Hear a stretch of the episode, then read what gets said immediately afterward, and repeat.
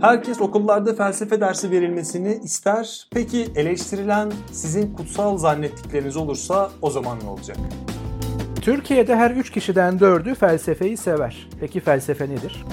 Felsefeyi değil, felsefeyi sevmeyi seviyoruz çoğunlukla. Ben Tansel Erdem Yılmaz. Ben Ömer Faikanlı. Gayri Safi Fikirlerin 91. bölümünde işte bu soruları tartıştık.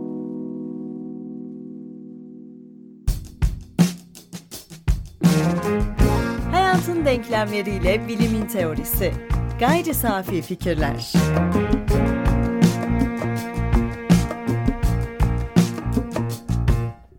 Bilgi felsefesi, güzellik felsefesi, ahlak felsefesi, hukuk felsefesi, eğitim felsefesi, bilim felsefesi, varlık felsefesi, siyaset felsefesi, din felsefesi, zihin felsefesi.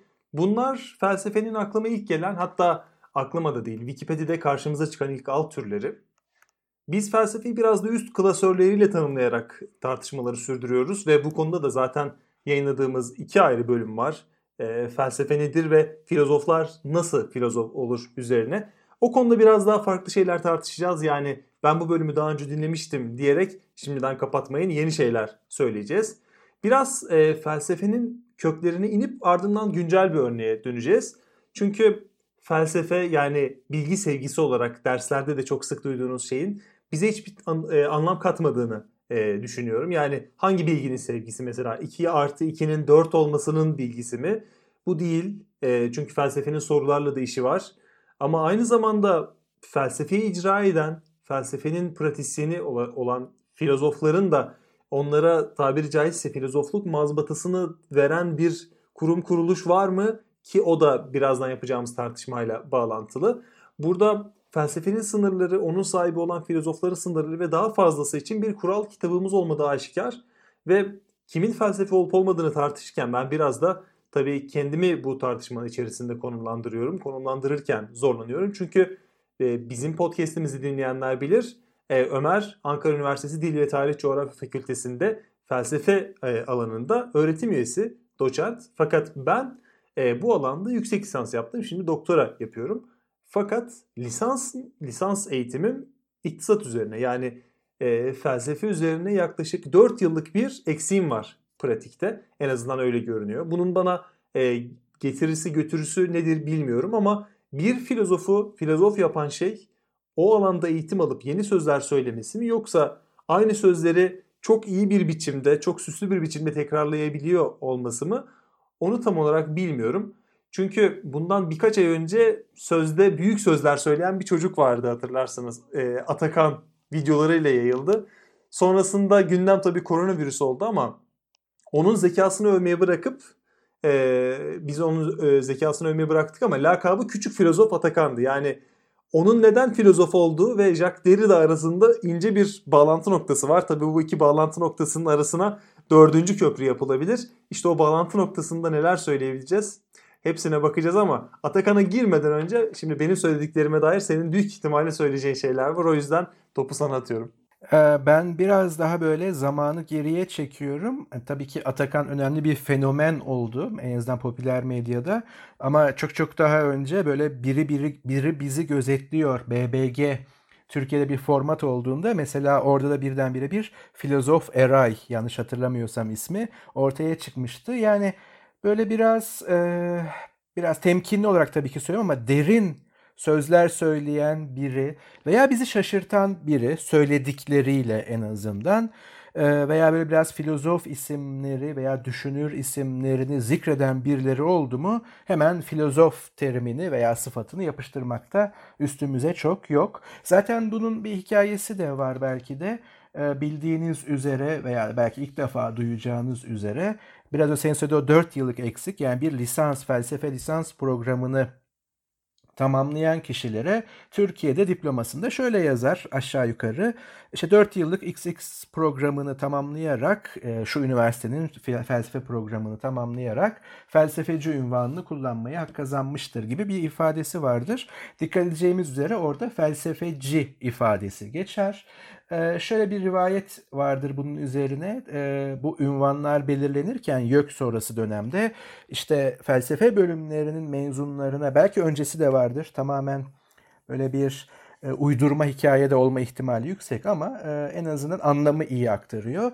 Ne diyelim yani felsefe bölümlerini bitirenlere ne diyeceğiz e, sorusu gündeme geldiğinde şimdi bunun İngilizce karşılığı philosopher'dır ve burada bir ayrım bir nüans yoktur. Yani Hegel de Kant da bir, birer philosopher'dır İngilizce karşılığıyla ama 4 yıllık bir İngilizce lisans programını bitirenin de karşılığı philosopher'dır. Ama Türkçe'ye geçtiğimizde böyle bir nüans e, ekleniyor yani felsefeci. Bu çok çok büyük bir e, küçültme veya büyütme söz konusu değil. Yani fizikçi, kimyacı gibi bir Türkçenin imkanlarını kullanan bir türetme diyebiliriz.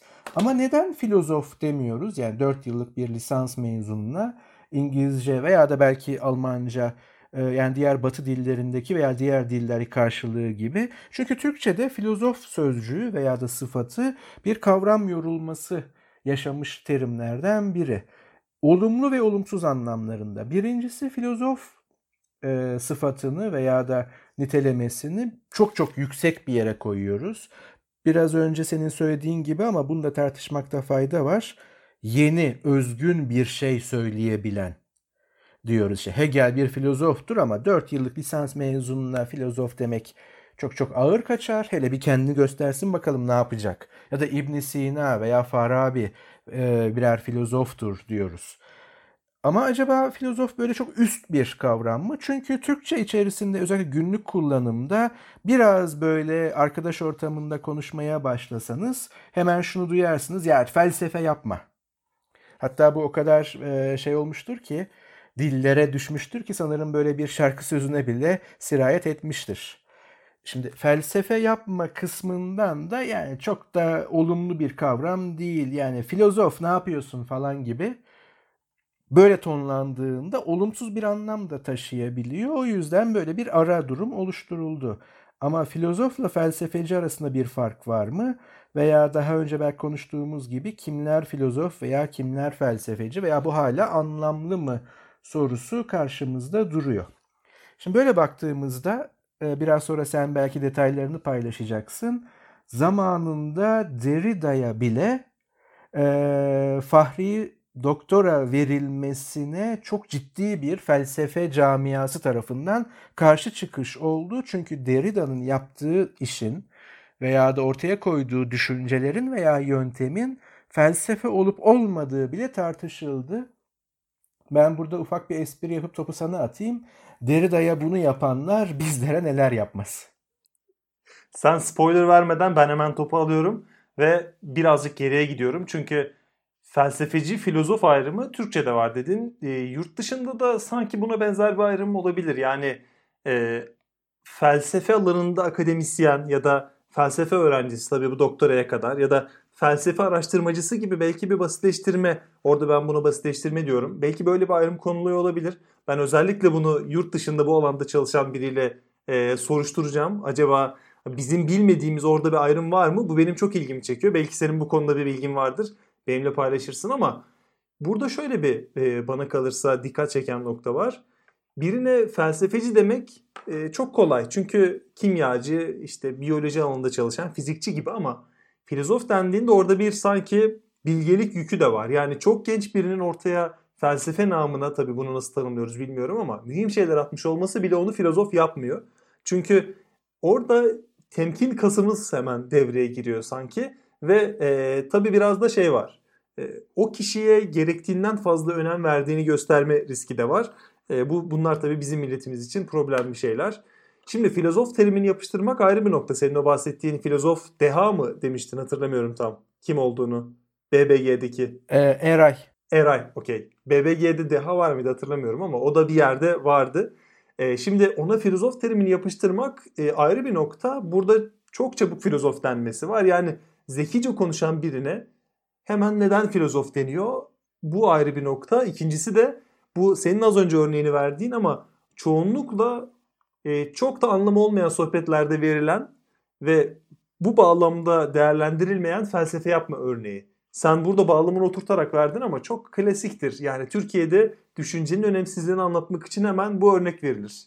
Ve hemen cepten hızlıca çıkarılır ve bizim Türkçe'de de felsefe yapma diye bir deyim var denilir. Bu iki nokta yani hemen filozof demekle felsefe yapma demek arasında çok iyi bir bağlantı var bana kalırsa. Çünkü felsefe yapma kalıbının çok sık kullanımı felsefenin önemsizliğinin de biraz tersten gösterimi gibi geliyor bana. Çünkü felsefeyi bu sınırlar arasına sıkıştırıp orada debelenmesine izin veriyor. Bunu çok sık kullanan kişiler. Yani düşüncenin değersizliği, düşüncenin değersizliğini felsefeye tabir ederek, ifade ederek biz yapacağımızı yaptık ama bak kahvedeki adam da felsefe yapma diyor diyerek aradan çekilme vasıtasına dönüşmüş gibi geliyor son birkaç yılda bu örnek.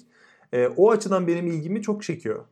Ama şöyle bir şey de hemen söyleyeyim yani e, tabii ki bunun karşılaştırmalı incelemesini yapmadık. Muhakkak ki bir muadili vardır ama yani felsefe yapma kalıbının olduğu bir ülke ve dilde ve belki bir kültürde bu başka yerde olabilir. Bu herhangi bir e, hiyerarşik olarak ne kadar berbat bir şey falan durumu değil elbette. Ama bir taraftan da şöyle bir e, algı veya da şöyle bir yaklaşım da var. Ah ilkokuldan beri felsefe dersleri vermeye başlasak bakın e, ülke ve dünya nasıl değişmeye başlar. Ben burada daha önce de birkaç kez değinmiştim. Burada da her seferinde tekrara düştüğümde e, Sokrates'in bu konuda verdiği cevaba gönderme yapıyorum. E, hatırlayacağımız üzere Sokrates'in eleştirmenleri yani dönemindeki eleştirmenleri o böyle pazar yerine çıktığı zaman orada ah yine Sokrates geliyor aynı şeyleri söyleyecek belki de aynı şey işte yine felsefe yapacak diyenlerin e, dile getirdiği bir eleştiri. Ya Sokrates hep aynı şeyleri söylüyorsun. Sokrates'in cevabı da burada şuydu. Aynı şeyler hakkında aynı şeyleri söylüyorum. Gerçeklik değişmiyor ki onun hakkındaki hakikat değişsin gibi bir yaklaşımı vardı. Ben de buna bir gönderme yapıyorum veya buna sığınıyorum ve tekrar ediyorum. Ee, Atilla İlhan'ın bir sözüne gönderme yapacağım. Türkiye'de her üç kişiden dördü şairdir demişti Atilla İlhan. Şimdi burada da benzer bir şekilde felsefe yapma diyen böyle bir şeyi içselleştirmiş bir yerde aynı zamanda her üç kişiden dördü felsefe çok önemlidir efendim. Ah şu ilkokuldan beri felsefe derslerini bir versek bakın neler olacak diyenlerle aynı ülkedeyiz, aynı toplumdayız, aynı dünyadayız. Eminim bunun muadilleri başka ülkelerde de var. Felsefe çok önemli ama bu önemli olan şey nedir? Ya belki de bu çok felsefi bir soru. Yani nedir sorusu bu anlamda sorulduğu zaman antik Yunanca'daki karşılığı tiestin sorusuydu hatırlayacağımız üzere. Yani o şeyi o şey yapan öz nedir sorusuydu. Elbette ki yine felsefi bir manevrayla özler yoktur. Ee, geçici tanımlar vardır diyebiliriz ama yine de her tanım sınırlayıcıdır. Yani felsefe ve bununla ilişkili olarak filozof nedir sorusuna vereceğimiz gerçek bir cevap aynı zamanda filozof olmayanı ve felsefe olmayanı da tanımlayacaktır. Bunu neden söylüyorum? Çünkü bazı terimler veya da sözcükler, mesela bilim de buna örnek verilebilir. O kadar etkileyici ve hepimiz o kadar önem veriyoruz ki sanki her şey oluyor. İşte o yüzden belki bugünkü konuşmamızın da göndermelerinden biri. Yani öyle bir alan düşünün ki X diye bir şey e, bir belirsiz bir şey koyalım ortaya. Bir değişken koyalım. Yanına şunu yazalım. Felsefesi. Yani X felsefesi. X'in yerine ne koyarsanız koyun gideri var. İşte burada bir sorun var gibi görünüyor. Çünkü bir şey her şeyse aslında hiçbir şeydir. Çünkü tanımlanamaz demektir. Tanımı yok demektir. Çünkü her tanım bir sınır koyar böyle bir x değişkenini her şeyi koyabileceğimiz bir durumdan çıkarır. Yani bir şeylerin de felsefe olmaması, birilerinin de filozof olmaması gerekir. Bir tanımı varsa eğer. Şimdi hemen bir anekdot daha önce de birkaç mecrada belki podcast kayıtlarımızda birden çok kez söylemiş olabilirim. Tekrara düşüyorsam affola. Ee, bir konuşma sırasında yani katıldığım bir konuşma sırasında konuşmacı da bendim. Ee, benzer bir konudan bahsederken katılımcılardan biri soru cevap kısmında şunu söyledi. Ben bu akademik felsefecilerin, filozoflar, filozof demedi elbette, akademik akademisyenlerin bu sınırlayıcı tavrından çok şikayetçiyim dedi. Akademisyen olduğum için orada tabii ki beni kastediyor. Felsefe böyle sınırlara gelecek bir şey değildir dedi. Siz işte felsefeyi e, epistemolojiye, bilgiye indirgiyorsunuz ki ne ilginçtir bilgelik sevgisi kökeni de Ama hadi ben indirgemiş olayım. Yani bilgiyle ilişkilendirmiş olayım en azından. Bu çok kuru bir şeydir. Felsefe bundan çok daha geniş bir şeydir demişti. Ve şöyle bir örnekle örnek vermişti. Mesela Dostoyevski çok büyük bir filozoftur. Kafka çok büyük bir filozoftur. Einstein çok büyük bir filozoftur dediğinde en azından ben kendi konumlanışımdan şöyle bir yanıt üretmiştim ki hala aynı yanıtta da ısrarcıyım. Einstein çok büyük bir bilim insanıdır, bir fizikçidir. Hatta genel isimden özele doğru inebiliriz. Dostoyevski öznel bir yerden değerlendirirsem gelmiş geçmiş en büyük romancıdır, edebiyatçıdır belki de kendi alanında. Ama bu öznelliği e, aradan çekersem çok büyük bir edebiyatçı, çok büyük bir romancıdır. Keza Kafka da öyledir. Bunların felsefi bazı temalara değinmiş olmaları, edebiyatın verdiği veya da sanatın verdiği enstrümanla bunları farklı dillendirmeleri elbette ki söz konusudur. Kafka ve Dostoyevski için konuşuyorum ama bu onları birer filozof kılmaz çünkü felsefeyle iştigal etmemektedirler. Eğer onların yaptığı şeye felsefe diyeceksek orta bir sınır kalmaz ve bir tanım kalmaz. İlla bir sınır olmalı mıdır diyen dinleyicilerimize de böyle bir yanıt vermiş olayım. O zaman bir tanım kalmaz. Tanımlamayan, tanımlanamayan bir şeyi de üzerine nasıl konuşacağız sorusunu da tabii ki sormak isterim. Einstein'a gelince de yani gelmiş geçmiş en büyüklerden biri, fizikçilerden biri ama şuna benziyor. Einstein çok büyük bir kimyacıdır aynı zamanda desek herhalde kimyacılar der ki yani kimya çalışmalarını bir görseydik en azından. Ya da Einstein gelmiş geçmiş en büyük psikologlardan, psikiyatristlerden biridir desem herhalde yani bunun için biraz böyle kanıtlayıcı bir şeyler istersiniz. Yani hangi psikoloji, hangi çalışmasını buraya e, koyuyorsun diye. Ama Einstein çok büyük bir filozoftur dendiğinde çok fazla kanıt istenmiyor tuhaf bir şekilde. E, bugün ben bir Twitter'da bir şey gördüm. E, tartışmanın Detaylarına çok çok fazla hakim değilim, vakıf değilim. Bu yüzden bir taraf veya konum almamak kaydıyla sadece aktarmak istiyorum. Şöyle söylüyordu o tweetteki ilgili psikolog. E, belki de çok haklı olarak, belki de şerhini düşerek ülkede psikoloji hobi olarak seçiliyormuş ve herkes psikolog olabilirmiş gibi bir algı var. Freud'un iki kitabını okuyup karakter analizi yapabileceğini sanan kişilerle dolu ülke. Bunlar yetmiyor. Bir de alanı bilen insanlar bu değirmene su taşıyor. Klinik psikoloğundur diye bir de hashtag'i var. Dediğim gibi belki ayrıca bakarız tartışma neymiş diye. Konum almak zorunda değiliz ama herhalde bir doğru konum vardır bu tartışmada da. Ama şimdi bunu felsefeye uyarlayalım. O bu ne ki? Ülkede yani şöyle hemen bir düzenliyorum, revize ediyorum. Ülkede felsefe hobi olarak seçiliyormuş ve herkes felsefeci, filozofmuş gibi bir algı var. Freud kitabını bırakın. Nietzsche'nin bir tane aforizmasını bilen veya da Nietzsche yerine yine X ismini koyabilirsiniz. Herkes felsefeci olarak düşünüyor kendin dediğimde çok da herhalde abuk bir yere veya da yanlış bir yere düşmüyoruz. Bu örnekle bağlantılı olarak e, hem psikoloji hem felsefe örneğinde herkes felsefeyi hobi olarak seviyor. Bunun hobi olarak yapılmasını istiyor. İnsanlar felsefeyle uğraşsın istiyor ama üniversitede bu seçilmiyor. Senin de anlattığın bir örnek vardı. Sen e, fence olarak sınava girdin ardından felsefeyi kazandın. Hay aksi kaydırdın mı sorusu gelmişti ya da buna benzer bir soru gelmişti. İşte bu biraz daha derin bir e, tartışmanın sanki fitilini ateşliyor ve orada birazcık kazıdığımızda hatta ben biraz da e, bu normal kazımanın da ötesinde artık orayı aşındırmaya çalıştığımda ulaşılmayan ve sadece sevilen ama vakit harcamaktan da çekinilen şeyin övgüsü altında değerlendiriyorum. Bu tıpkı kitap okuma sevgisi gibi. Yani kitap okumak çok güzeldir. Kitap okumayı severiz.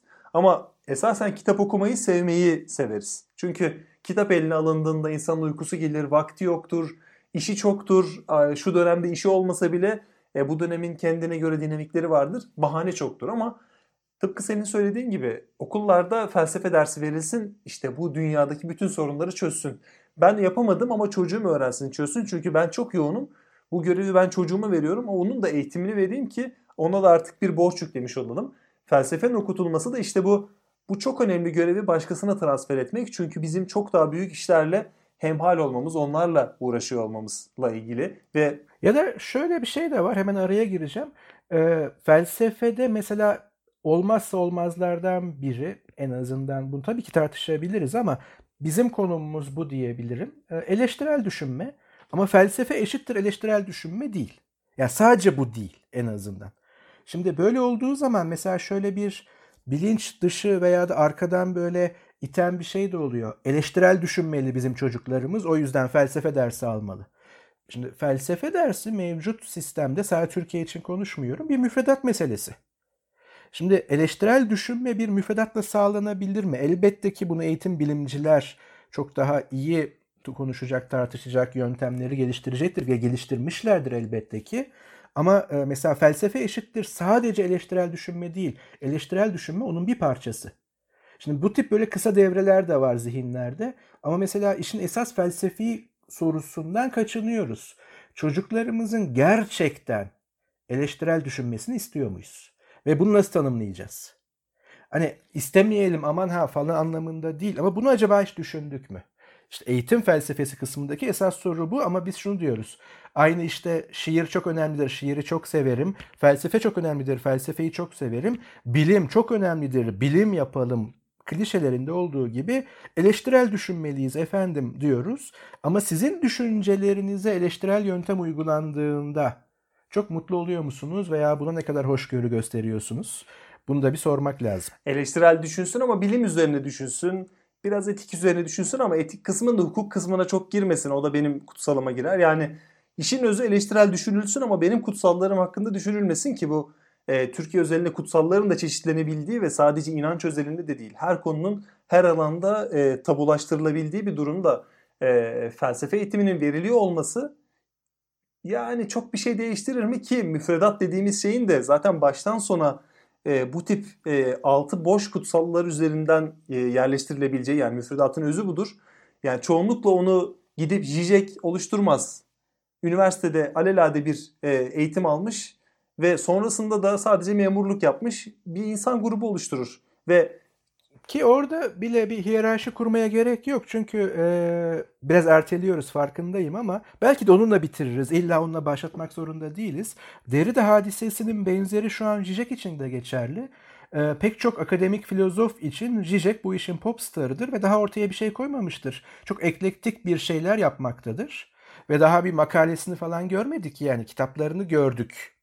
Ve o kitaplarda çok yeni bir şey söylemiyor. Yeni bir şey söylemeli mi? Veya belki bir şey söylemiyor. Çünkü e, her anlaşılmaz veya bir derinlik ilüzyonu yaratan her dilsel oyun felsefe değildir. Yani vay be çok derin bir şey söyledi deyip çekileceğiniz bir şey değildir. Yani şöyle bir konumlanma şimdi yapabiliriz. Yani bir gerçeklik var. Onun her nasıl tanımlandığı zaten işin ontolojisi felsefesi olacaktır. Ama bir gerçeklik var. Bunun üzerine teoriler var, açıklama modelleri var. Burada şöyle bir risk alıyorum. Genel kabulümüzün aşk, e, aksine teori sözcüğünü veya terimini sadece bilimsel anlamıyla kullanmıyorum. Kökensel anlamıyla yani teoriya anlamıyla en geniş ifadesiyle kullanıyorum. Yani açıklama modellerimiz var.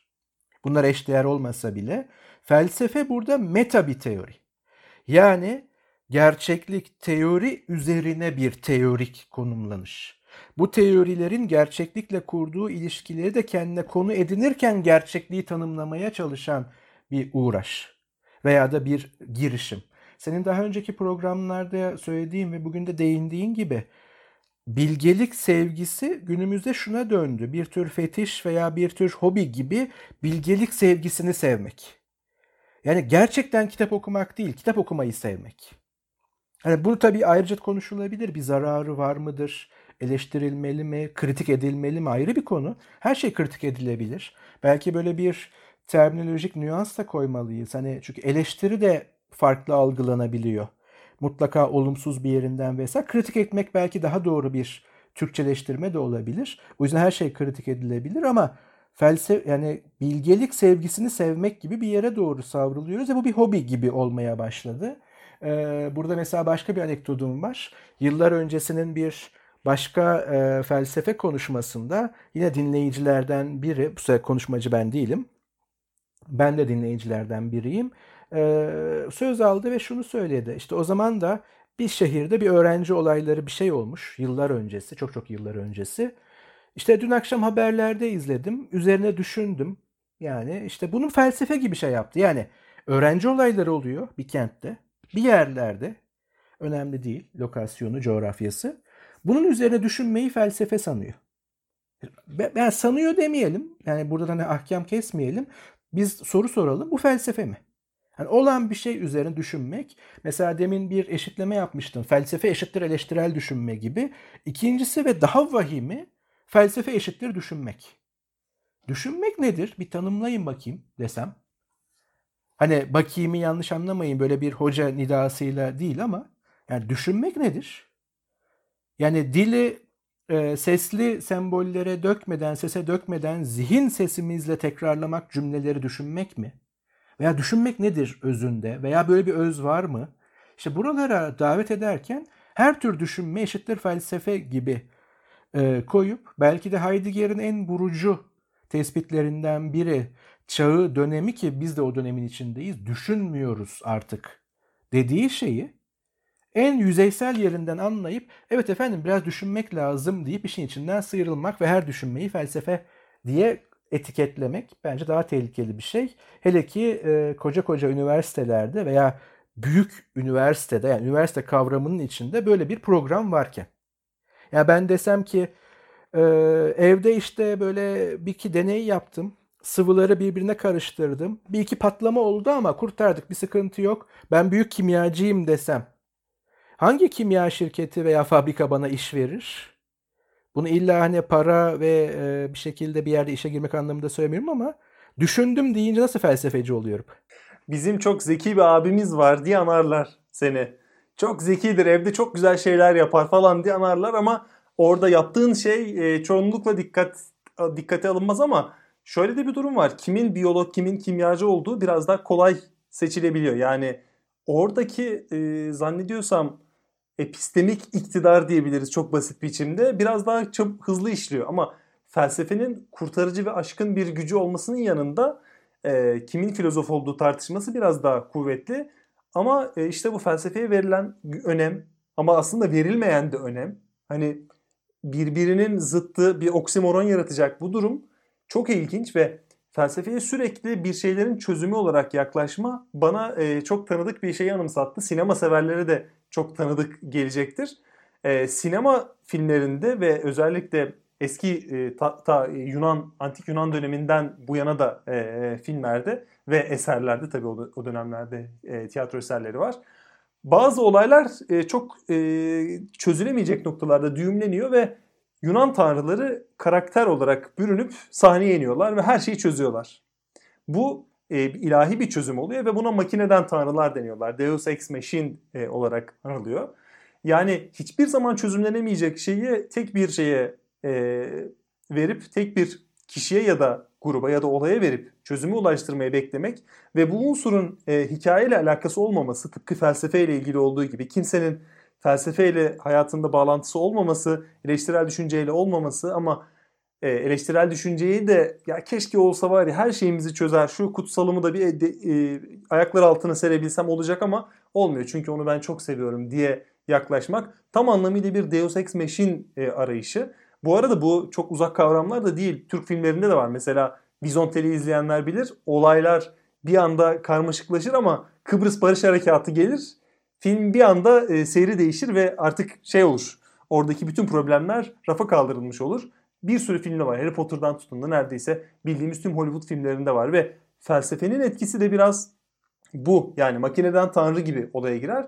Esasen bizim bu Derrida tartışmasını da biraz derinleştiriyor bu konu. O yüzden buraya biraz daha sarkmasını ben de istedim ve orada e, uzamasını istedim. Çünkü ona kimin filozof dediği, onun felsefeye nasıl dahil olduğuna karar verilmesi, işte bu biraz altı boş ama altı çok da doluymuş gibi davranılan zeminlerde tartışılıyor. Yani ona filozof denmesi neyi değiştirir? Ya da onun filozof olduğuna hangi net kriterlerle karar veririz? Mesela o filozofsa Wittgenstein neden değildir ya da Hegel neden değildir? O anlaşılmaz olduğu için mi öyledir yoksa teori, anlattığı şeyler bir yerlere gitmiyor mudur? Ee, yani oradaki zemin çok sağlam gibi gelmiyor ve işte tam geldiğimiz noktada Derrida'nın e, durumunda zannediyorum ki bu hikayeyi en son noktasına getirip bir sonraki bölümde tartışalım. Ne diyorsun? Evet sen bir şu Derrida hadisesini anlat ama tabii ben sadece şöyle bir ek yapayım. bir başka filozofa gönderme yapalım. Soren Kierkegaard. Aslında Kierkegaard sanırım tam okunuşu. Danimarkalı bir filozof ama hani bu şeye benziyor. Ee, biz o filmle karşılaşıncaya kadar Titanic diyorduk Türkçe'de. Sonra birdenbire Titanic oldu. Elbette ki İngilizce ismiyle ve telaffuzu Titanic'ti. Ama Kierkegaard da Türkiye'de felsefe camiasına veya da bu dile bu şekilde oturmuştu. Ama doğru okunuşu tabii ki Kierkegaard'sa Kierkegaard ama ben Kierkegaard demeyi yine tercih edeceğim. Titanic gibi. Kierkegaard'a ait bir şey vardır. Burada da hemen bir kendime dipnot düşeyim. İğne çuvaldız. Felsefe ne olmadığı üzerinden gittik. Bir sonraki konuşmamızda belki ne olduğu konusunda hipotetik varsayımsal konumlar açarız. Hani racon kesmek adına. Ee, ama ne olmadığı üzerinden bir şey daha ekleyeyim. Felsefe filozofların özlü sözleri veya da kendi başına özlü sözler de değildir. Buradan Kierkegaard'dan yaptığım alıntı da bu anlamda yanlış anlaşılmasın. Sizler de özellikle sosyal medya ortamlarında e, kime ait olduğunu bilmediğiniz sözleri, emin olmadığınız sözleri felsefe olarak paylaşmayın. Kime ait olduğunu biliyorsanız bile onun felsefe olmadığını bilin o halleriyle. Ama bu şerhi ve dipnot düştükten sonra Kierkegaard'ın kullanacağım sözünü veya konumlanışını dillendirmiş olayım. Hayat ileriye doğru yaşanır ama geriye doğru anlaşılır. Şimdi biz Derrida hadisesini geçmiş bir hadise olarak okuyabildiğimiz için üzerine rahat rahat konuşabiliyoruz. Ve tabii ki en azından benim için Derrida oldukça büyük bir filozoftur. Bu felsefeciden farklılaştıracağım anlamda değil, terimi tek anlamda kullanıyorum. Ee, ama o dönemde acaba tartışmanın içine girebilseydik nasıl bir konum alırdık o o kadar belli değil. Yani geriye doğru anlıyoruz da işin içindeyken biz ne derdik? O ayrı bir konu. Bugün işte Zizek benzerini yaşıyor. Başka isimler de var ya da işte bu biraz kıyısından köşesinden dolaştığımız tartışmada pek çok isim için bu söylenebilir. Türkiye'de de bu tartışma yürütüldü ve yürütülüyor. Kim filozoftur, kim felsefecidir? Bu sıfat veya bu ünvan nasıl kullanılır? Bu tartışma devam ediyor. Ama işin içindeyken çok çok mümkün değildir. Biz şimdi Derrida hadisesinde geçmişi okuduğumuz için biraz rahatız tabii ki. Konumumuz belli deyip sana pası atayım. Sen bu hadiseyi bize hatırlat. Tamamdır. Hadisemizi hatırladıktan sonra hep birlikte bir düşünelim. Önümüzdeki hafta çünkü onun üzerine gideceğiz. Ee, Türkiye'de e, çok sık kullanıldığını görmüyorum ama bir e, ünvan var. Fahri Doktora ünvanı. Bu ünvan bilim, sanat ya da insanlık e, için yapılan ve genelde ülke özelinde ama eğer konuşan bu bahsedilen kişi İngilizce konuşuyorsa biraz da dünya çapında üstün başarı gösteren kişilere veriliyor. Jacques Derrida'yı duymuşsunuzdur muhtemelen e, yani okumamış olsanız bile bilirsiniz. Anlaşılması zor bir düşünür olduğu söylenir ki zaten onun bu tartışmaya dahil olması da burada başlar. E, yaklaşık e, 28 yıl öncesine gidiyoruz. 1992 yılına gidiyoruz. Benim de doğduğum yıla. Jacques Derrida Cambridge Üniversitesi tarafından Fahri Doktoraya layık görülüyor. Yani bilim sanat alanında insanlığa büyük katkılarda bulunduğu e, düşüncesiyle bir Fahri Doktoraya layık görülüyor. E, tabii burada tartışmalar çıkıyor. Çünkü Derrida'yı aday gösterenler felsefe profesörleri değil. Yani onun felsefe alanında Fahri Doktor olması isteniyor ama onu aday gösterenler İngiliz dili ve edebiyatı alanında akademisyenler. Ve buradaki tartışma da sadece o filozof olsun mu olmasın mı tartışması değil. Çünkü Cambridge filozofları Derrida'yı filozof saymıyor. Filozof olarak görmüyorlar ve onun filozof olmasına karşılar. Ve e, burada şöyle bir tartışma ortaya çıkıyor. Onlar Cambridge'de filozofsa kimlerin filozof olup olacağına olmayacağına karar verebiliyorlar mı? Bu ilk sorumuz olsun bir sonraki bölümde tartışacağımız. İkinci sorumuz da şöyle. Onlar Cambridge'deki e, felsefe alanındaki akademisyenler ya da filozoflar Derrida'nın eserlerinden anlaşılmadığı ve daha da önemlisi hiçbir anlamı ifade etmediğini söyleyen ağır bir mektup kalemi alıyorlar. Ve onun fikirlerinin bilimsel anlamda standartların gerektirdiği netliğe sahip olmadığı, ayrıca kim ölçüyor bunu bilmiyorum ama ciddiyete sahip olmadığını da söylüyorlar. Önermeleri tutarsızdır, hatta tutarsız değil, bir de üstüne üstlük yanlıştır diyorlar. Filozof net olmalı mı? İkinci sorumuz da bu. Filozofun netliği onu filozof yapar mı? Ya da filozofun karmaşık konuşması ya da karmaşık yazması onu filozof yapar mı? Bu ikinci sorumuzun ikinci alt başlığı olabilir. Cambridge'deki bu filozoflara ya da felsefe hocalarına e, destek sadece ülke satında değil diğer ülkelerden de destekler gelir. Diğer akademisyenler ve filozoflar da dahil olur ve bir noktadan sonra sessiz sessiz verilecek bu doktor ünvanı bir krize döner. Hatta bir sonraki seviyede Derrida şarlatanlıkla bile suçlanır e, ve e, onun yaptığı işler bir anda küçümsenmeye başlar. Yaptığı şeylerin cinsiyet eşitsizliğine ve e, anlamsız şakalara gittiğine dair hatta dadaist olduğuna bile e, söylenir. Olduğu bile söylenir ve e, bu krizi oylamaya dönüştürülür. Yani filozofluğu oylamayla e, seçme noktasına gelirler.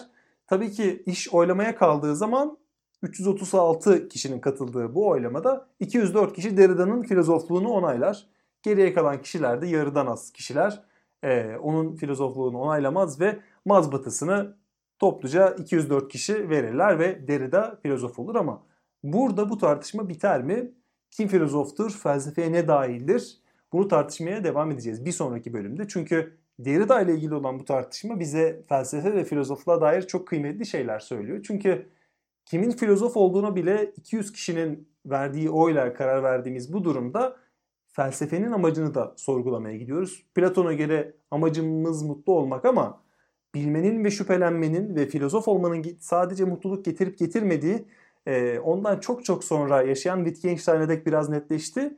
O felsefenin amacını kavanozda gezinip duran o sineğe çıkış yolunu göstermektir diyor. Yani sınırları içerisinde huzurla yaşayan bir zihin var ve biz ona felsefenin varlığıyla bir dürtme, bilme ve keşfetme isteği veriyoruz.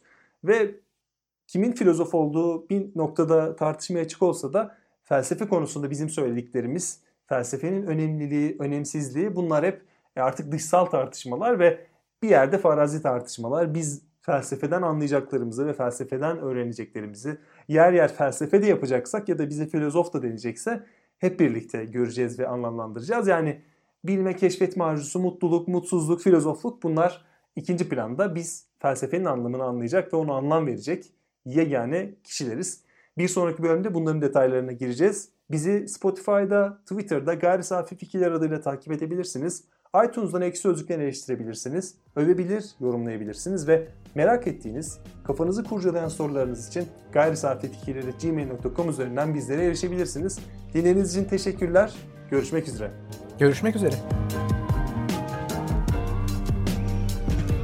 Hayatın denklemleriyle bilimin teorisi. Gayri safi fikirler.